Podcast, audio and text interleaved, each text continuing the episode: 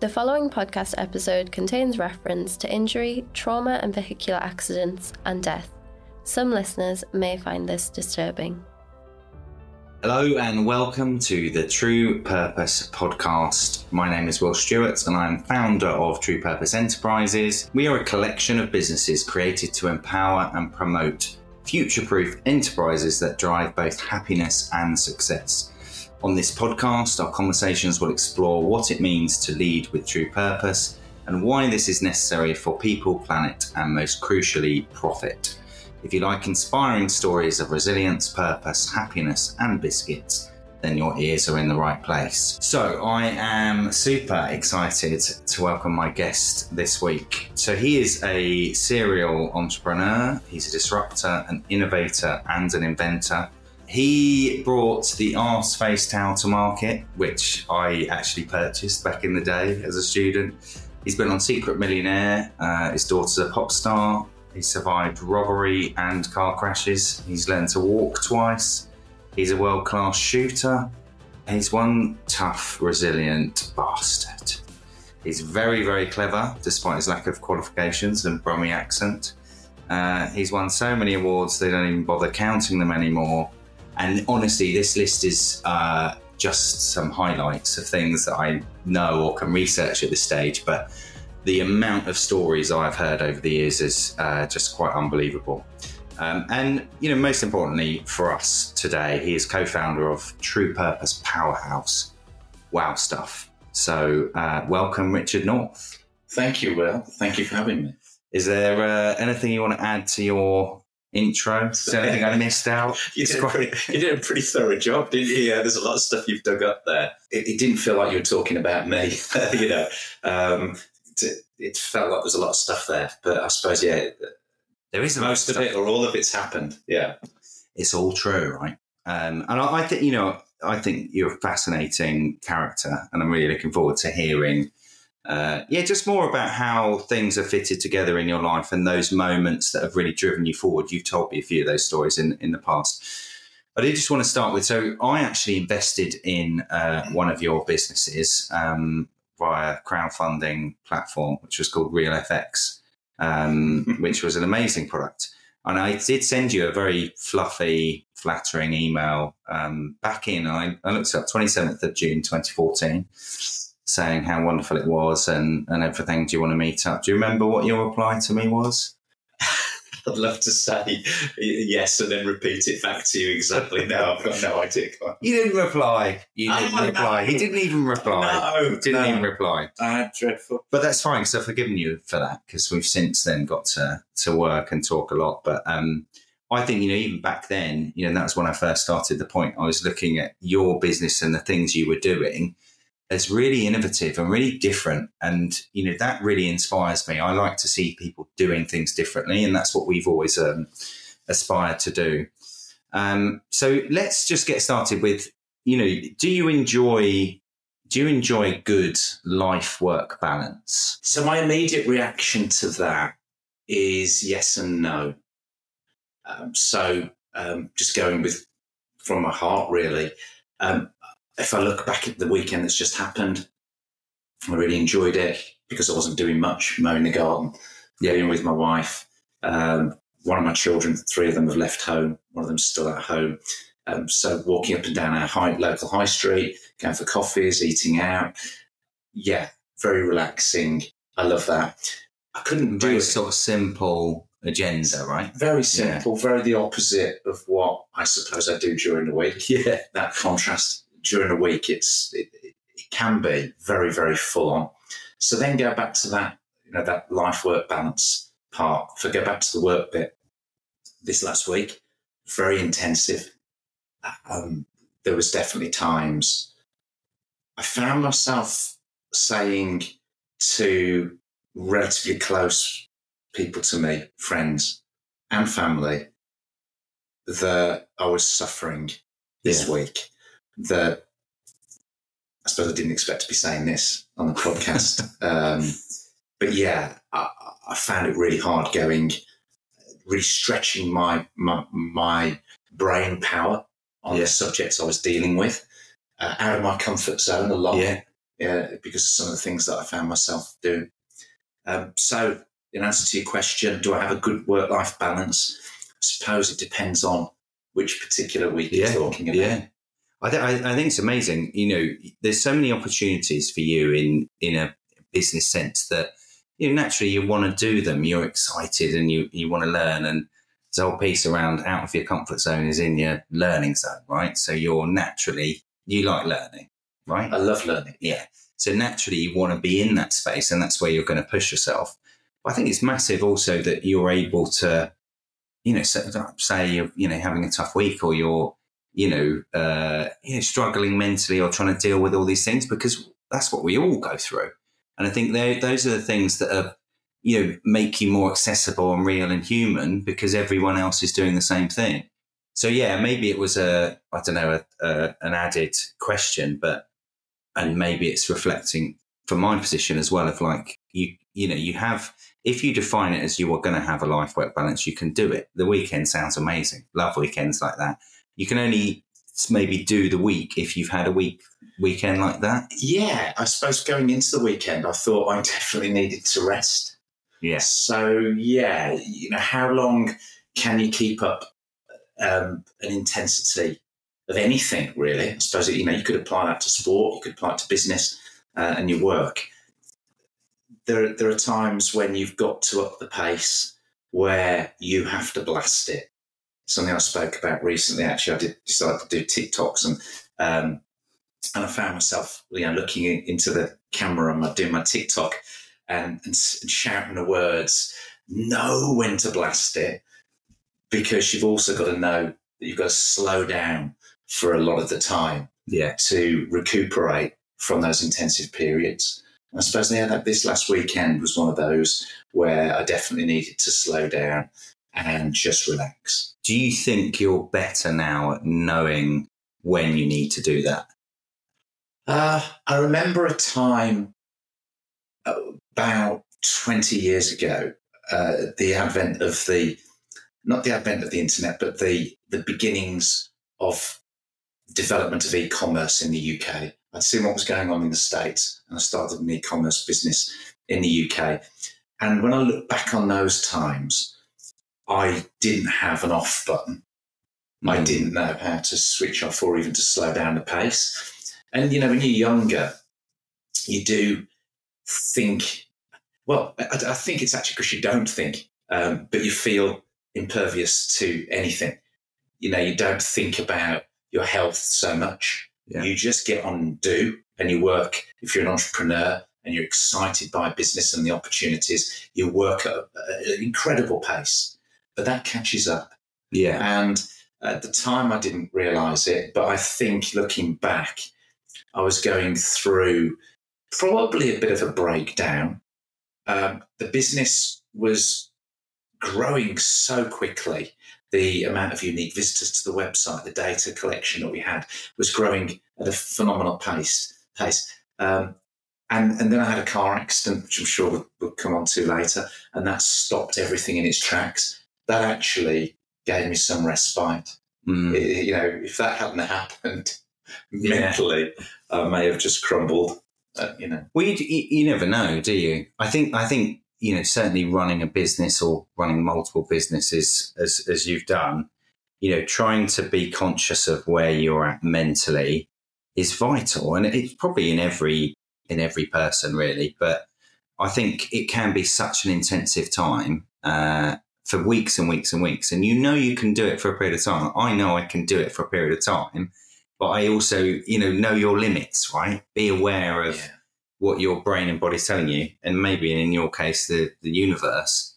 I mean, let, yeah. Do you, I mean, do you want to talk about the the car crash? I mean, that was quite a pivotal moment in your life, right? You had to learn to walk, and there was a lot of dark comments, right, about what your future opportunities would be. Well, I, I suppose in, in, before the car accident happened, um, I'd, uh, it goes back to what I probably said a moment ago about you feel uh, not impregnable, but you just don't think of yourself hitting an obstacle of that kind, both both metaphorical and, and literal, um, and, and stopping you in your tracks. from your vision and from the path that you've taken. You just think you're just going to keep going. Mm. And so when that that that point in my life, I'd had previous company that I built up very profitably and sold. Um, so I got money in the bank, had a, a nice a nice lifestyle. I got, I got this e-commerce business that was growing very very quickly. We were getting offers because it was that dot com era Yeah. of stupid valuations. Yes. Some people were cashing in and doing incredibly well, but someone else was left holding the, the baby, as it were, because there, there was no real business in many in many of those ventures at the time. Nothing that had longevity. I found myself with a business that w- that was better than that. It, it, it did have substance to it, but it came with working probably eighteen hour days. So I'm not an early riser, but maybe sort of eight eight thirty in the morning, but never finishing before midnight, one o'clock, two o'clock. And even though I got a good team, was building a good team, I felt that I still had to be at that forefront and was very immersed in the detail of the website, making sure we got these great features. So setting the business up, building a team, getting finance, getting I brought in some investors at that point to scale the business. We set up a new warehouse, quite a big warehouse. We did we took all our our, our business in house instead of using third party service support. So we didn't have a 3PL warehouse to pick, pack, and dispatch. I decided in my wisdom I wanted full control over that. I wanted, I wanted everything to be perfect. Yeah. So, so we had 24 hour round the clock uh, pick, pack, dispatch service. So, or, or rather, pick, pack, and then and then the Royal Mail couriers would turn up at you know seven in the morning, collect these hundreds, if not thousands, of packages um, to send out to customers. So we were working shifts to make sure everything got packed ready for the next day, so we could give a fantastic overnight service. But I was on top of all of that kind of stuff and wanted everything to be almost like a perfectionist is. And and I think when you're a perfectionist, uh, that can be a recipe for mental health issues Yeah. Because you know you can't bear to see something not perfect, No. not you know not not. It's a nightmare the way you world to live in. Yeah, Nightmare world. To and live uh, in. and I think all of that, um, the pressure was in, it was was intense. I think I was probably going through a breakdown. Driving home one night, coming around a bend, not fast, in my car, but it had been raining and it had been sunny for weeks. So there's a lot of um, uh, greasy grease on the roads from uh, from foliage and stuff that f- fallen on this particular bend in the road. And as I came round, I felt the back wheels just go. Uh, the, it, like I say, it wasn't wasn't fast, um, but the wheels hit the curb. Almost felt very gentle. Felt like you, you've probably heard these people who've described similar things where it- you feel like you're in a dream. Everything's happening in slow motion yeah. and the, the back of the car hit the curb, which created this this sudden spin. It, it bounced back the opposite way and went into a tailspin. And it and I remember holding the steering wheel. I don't know if I've said this before. Maybe, maybe I have.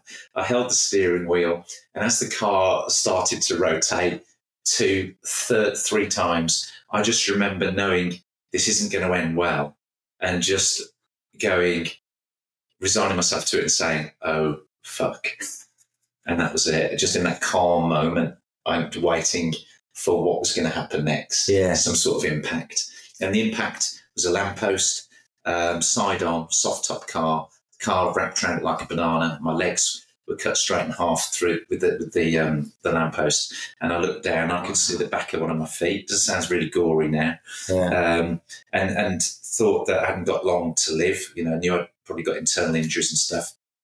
My hand was was broken. Uh, yeah, my, my my pelvis was broken in two. So my, my actual hips had kind of gone, if you like, from regular width to half that width um, because of that. The, the seat had caved in as well. Um, so waiting there, expecting to go.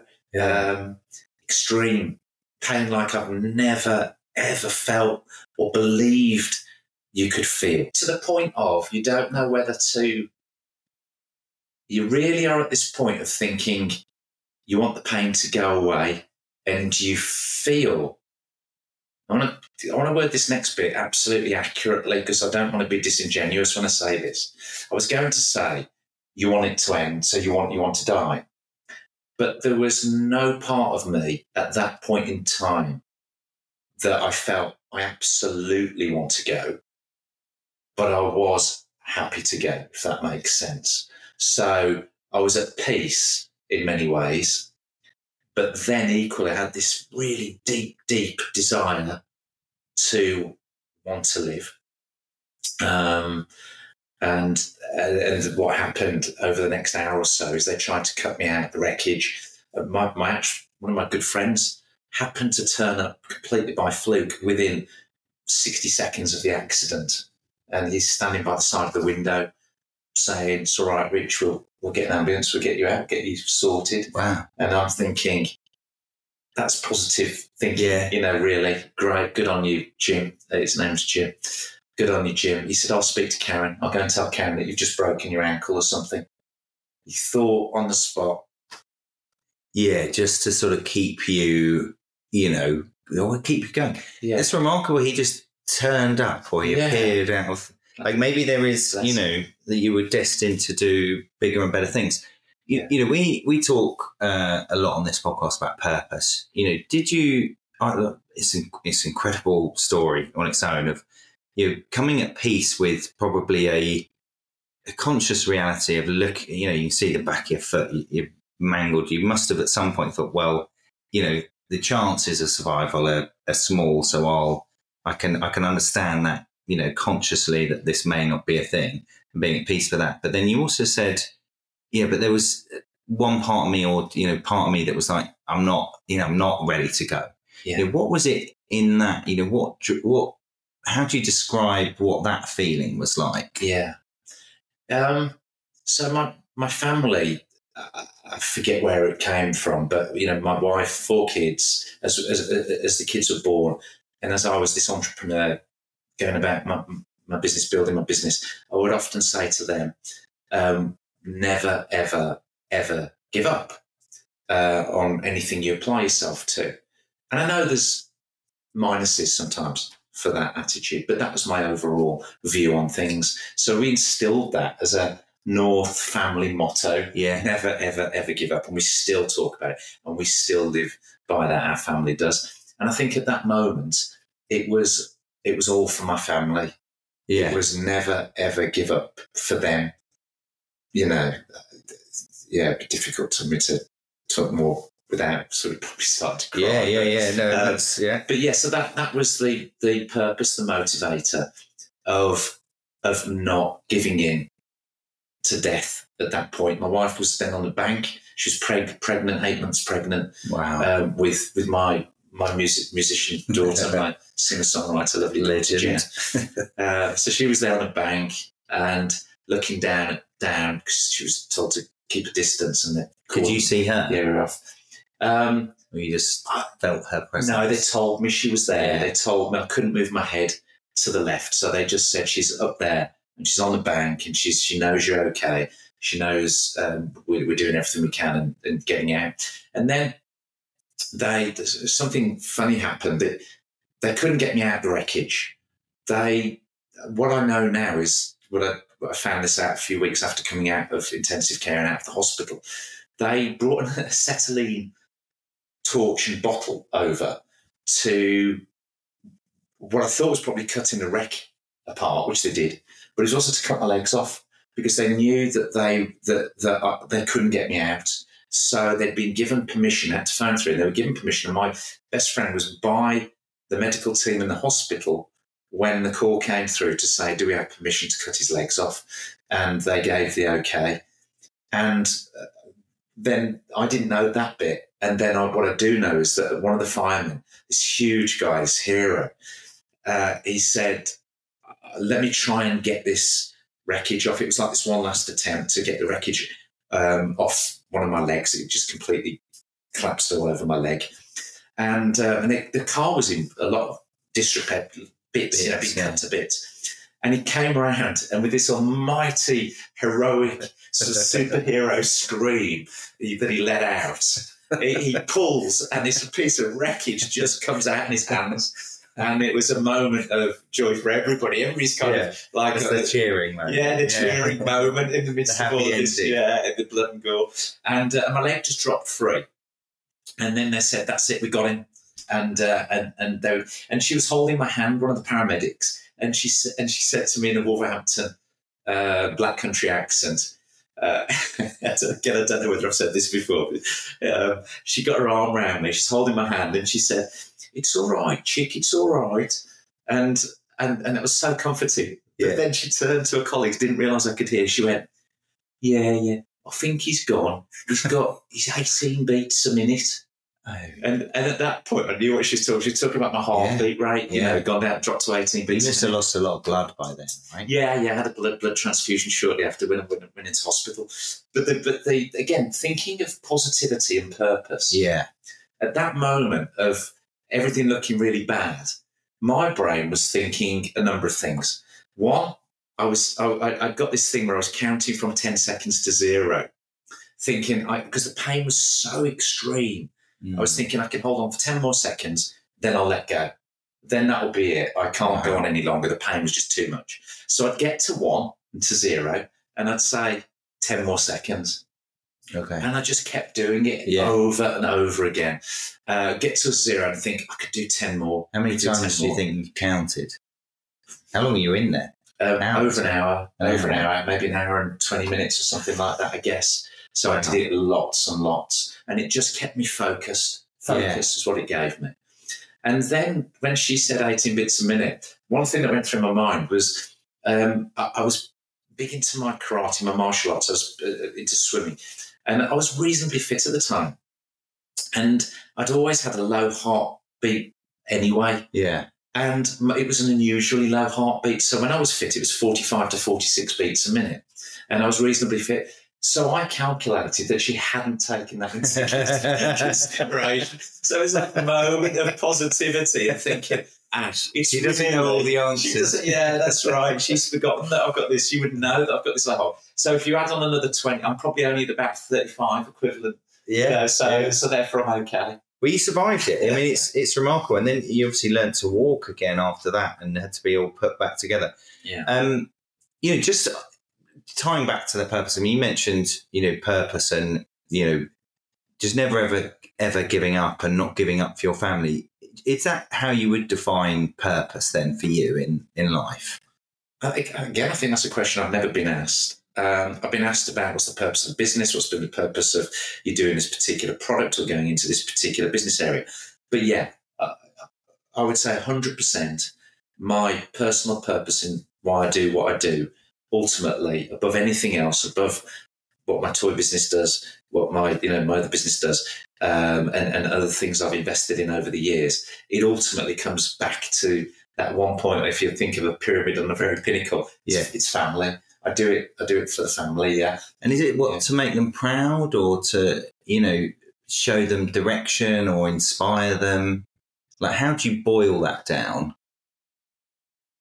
inadequacy and not worthy and maybe something driving me that says um, here's compensation for me not being there at lots of times as the kids have grown up as i've been with my wife at the beginning and she's supported me thousand percent in everything i've done Yeah.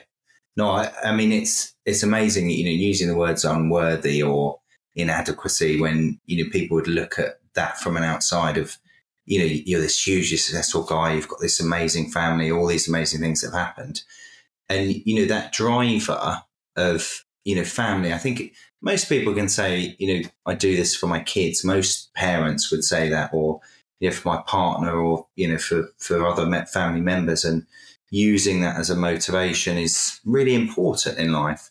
Um, but you know, I, I, I totally feel you and hear you around that.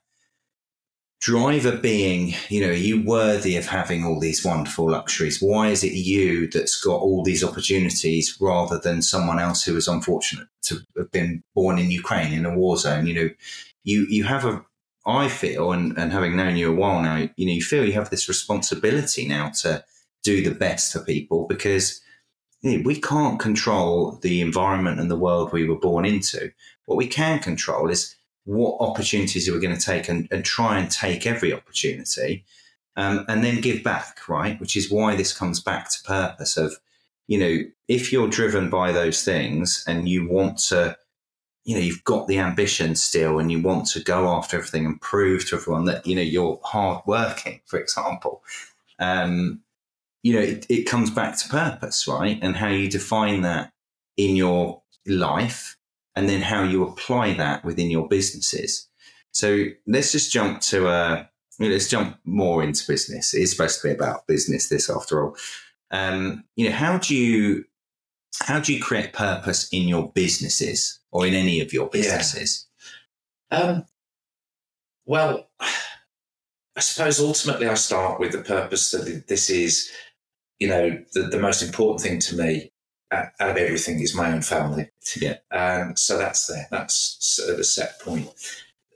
I then am looking to say, can I build a business that can um, support them?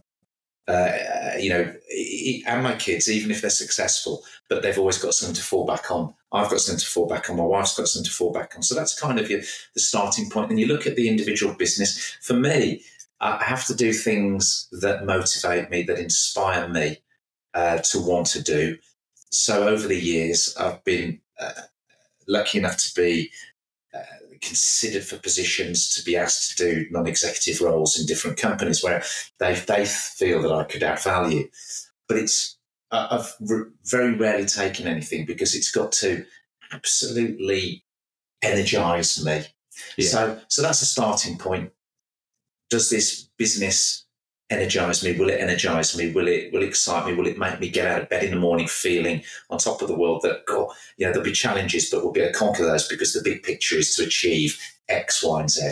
And then that, that's the vision. So what could this business be? So you create this vision of what this business could be, what it is now, where it's starting from, but where it could go to. And that unknown, uh, I, I, actually love. I, I like you mentioned at the beginning, actually, you know, about being disruptive. The, the, the, the, beauty about being disruptive is you don't know really where it's going to take you. And I love that. the investors love that stuff. well, yeah, they, yeah. There's a what's, lot of what's, what's, it going to achieve? No idea, man. Yeah. No idea. Don't know, but it's pretty cool, isn't it? Yeah. so true. You, you know, investors typically, you know, corporates want to see a very clear plan and an end game. Yeah. And as an entrepreneur, you can drive fantastic growth sometimes and, and, and, create something quite spectacular. But if you're pigeonholed, if you are restrained, confined by this is your vision, and you've got to kind of stick to the plan, then it can make an unhappy bedfellow, that investor uh, or that entrepreneur can, can be. So you've got corporate type entrepreneurs that work well in that environment, and you've got real pure entrepreneurs, if that's the right wording for them, like me, that I think feels best at my best when I'm unconstrained. Yeah. Because you go down a path and then that'll lead to another path and that'll yeah. lead to something else. Have you ever you been know? described as uninvestable in your time? You must have been. By myself, I think. Because, but, but this is the thing as well. When I look at the product roster, I mean the the Harry Potter invisibility cloak. Right? Is there something that drives you? That's impossible, right? That's impossible. And is it that that then you know that's going to get you excited? You're a bit of an, a magpie, aren't you? You love all those those things that can't be done. But do you get driven as well by people saying it can't be done or you won't achieve yes. it. Has that been a theme for you? Yes, most definitely. Um, I, I challenge one of my colleagues, my co-founder Graham, Dr. Graham Taylor. Um, I often say when I'm introducing him to people, you know, and he cringes, he gets embarrassed by this introduction, that he's the smartest guy I know that I've ever met, and he is. And uh, I challenge him to, you know, heads up the technology innovation team, and I challenge him to do things that he will tell me are impossible. Yeah. and, and that's where I throw it back at him and tell him it won't be. It isn't. He just hasn't got the, the, the solution right now. Yeah. And he'll then go away and he'll tell me no 10 times, but I know if I keep pushing the eleventh time, it'll be a yes.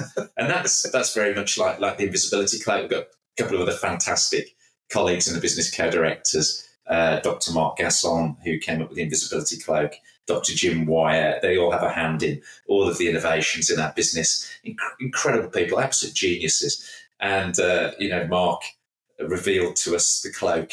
We couldn't believe it was possible. Um, and, and that was great. That's the challenge. That's the challenges that we love. Yeah. How do we, how do we, uh, uh, not looking out to disrupt, but how to do something that nobody else has done. Yeah. We don't always make money on that, Yeah. but but the few times that we do, you you know, it can be incredibly successful. So we, you know, as a business, Wow! Stuff is known for innovation. As a toy Yeah. business, we're known for innovation, and that innovation comes from the core of of of all of our people, the team that that we've built, people that have been attracted to work at Wow! Stuff. I think is because we share that common vision for uh, making the impossible possible. Yeah, and, and maybe that then ties in purpose, values, mission, all those sorts of things.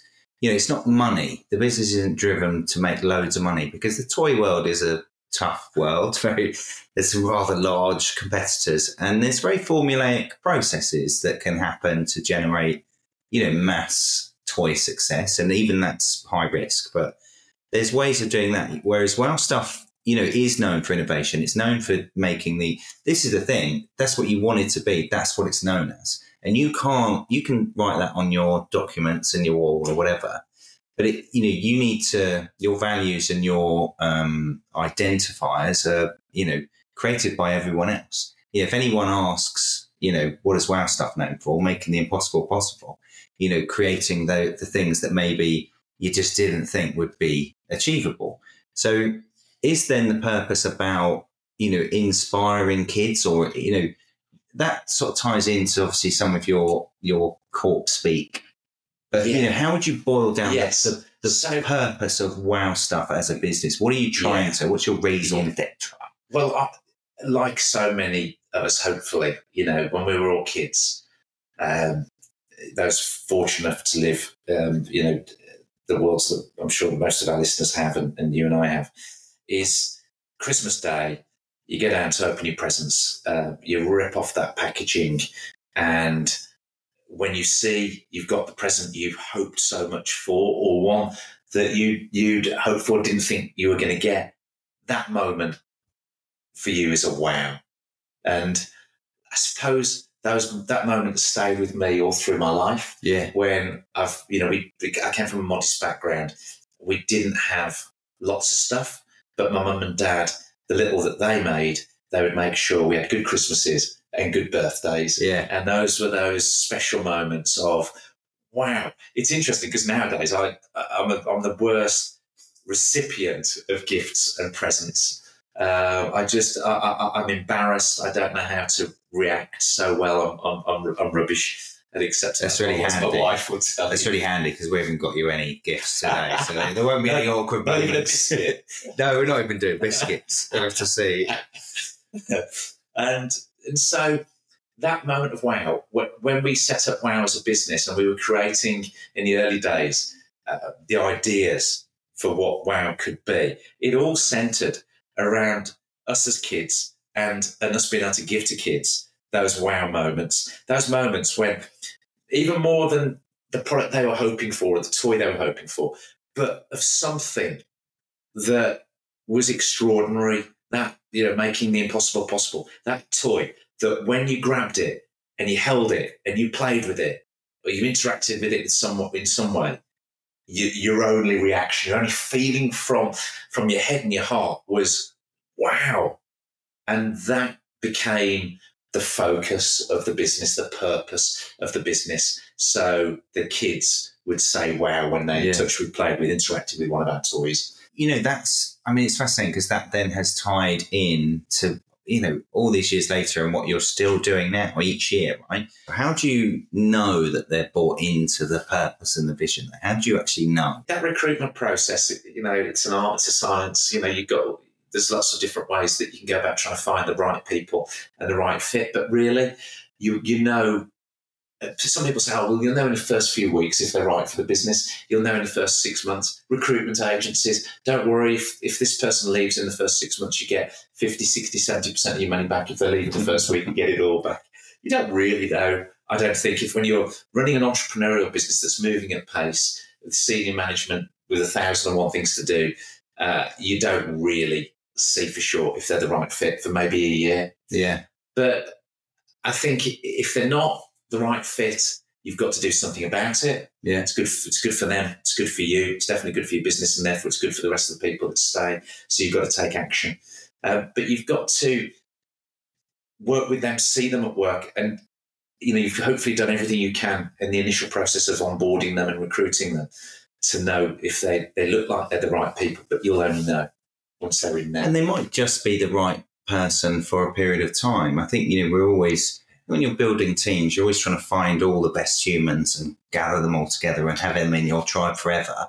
You know, life doesn't work like that. And I think, you know, if you've got someone that might be right for a one or two year stint and then you have to let them go, it's always heartbreaking because you, you know, you love these people when they come and work with you. But you have to get comfortable with letting them go on and do other things. And you know, ultimately, as long as the purpose, the vision, the culture all stays central to that, you can, you know, it's an unfair question because you, you, don't know. You don't know whether they're absolutely right, but you can get a feeling. It's lots of little conversations and feel like someone's going to join and stay forever and, be, you know, fully, you know, immerse themselves in it. Or they might just be here for a period of time, or they might be here for a period of time, leave and come back, right? Yeah, you've got to be realistic, haven't you? I mean, if you look back at your own career, sure there'll be times when you knew this was absolutely right for you at that time. And then when you look back on it, you knew you could have left a bit earlier, you could have stayed a bit longer, but you knew it was right to go. And that, you know, so yes, you've got to you've got to think that you're not always going to be a lifer. Mm. But there's times I think in businesses and and sometimes mine where I look at someone, I think they could be a lifer. Um, uh, you know, I've been with this business Wow! Stuff now 17 years. You mentioned about being uninvestable. Uh, that just came to mind because you know we did have an investor, um, and have an investor, the same investor, has still stuck with us for ten years, uh, private equity. Um, but we went through the real downside immediately after the investment. It couldn't have happened more immediately because our eye was off the ball, and you know, spending all that time raising money and they're not running the business and looking yeah. after the business, not selling stuff. Yeah, it's just and looking at strategy and looking at the, yeah. you know, Five we need to be strategy. planning. Yeah, exactly. We need to be planning for what's yeah. happening next week, but what's happening next year and the year after. So you take your eye off the ball. Um, and at what point, you know, should they leave? How long were they in it for? But they actually st- they've actually stayed the course, pulled pulled out, helped me buy the business back. To be fair to them, um, two and a half within two and a half years, and um, as hopefully my gesture of goodwill was leaving them with some some equity still. Um, and does you know? Do you think having purpose behind your business makes you happier?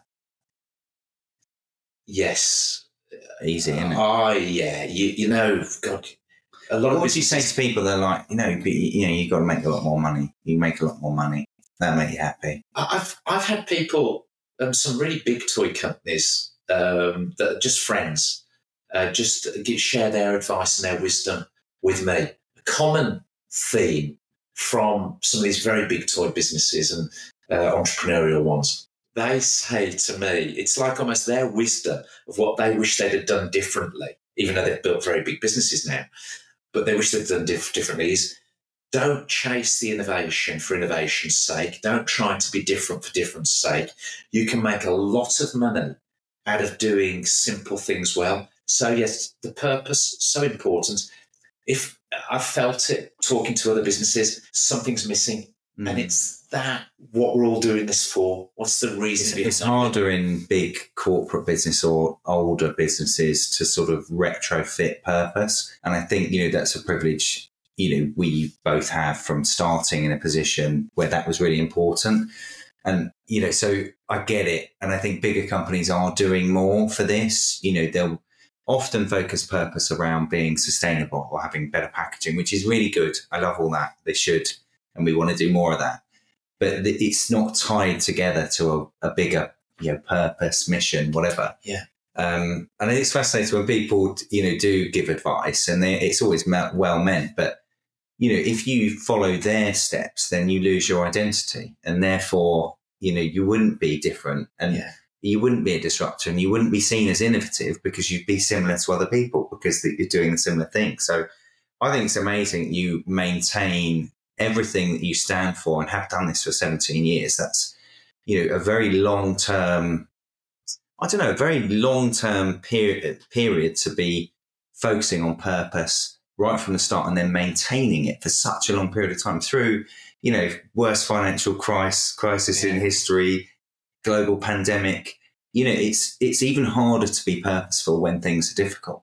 You know, when everything's flying, it's like, yeah, you know, we'll we'll give some money to charity and those sorts of things. But you're a huge inspiration to me and, you know, just so chuffed that you came here today. Just one final question.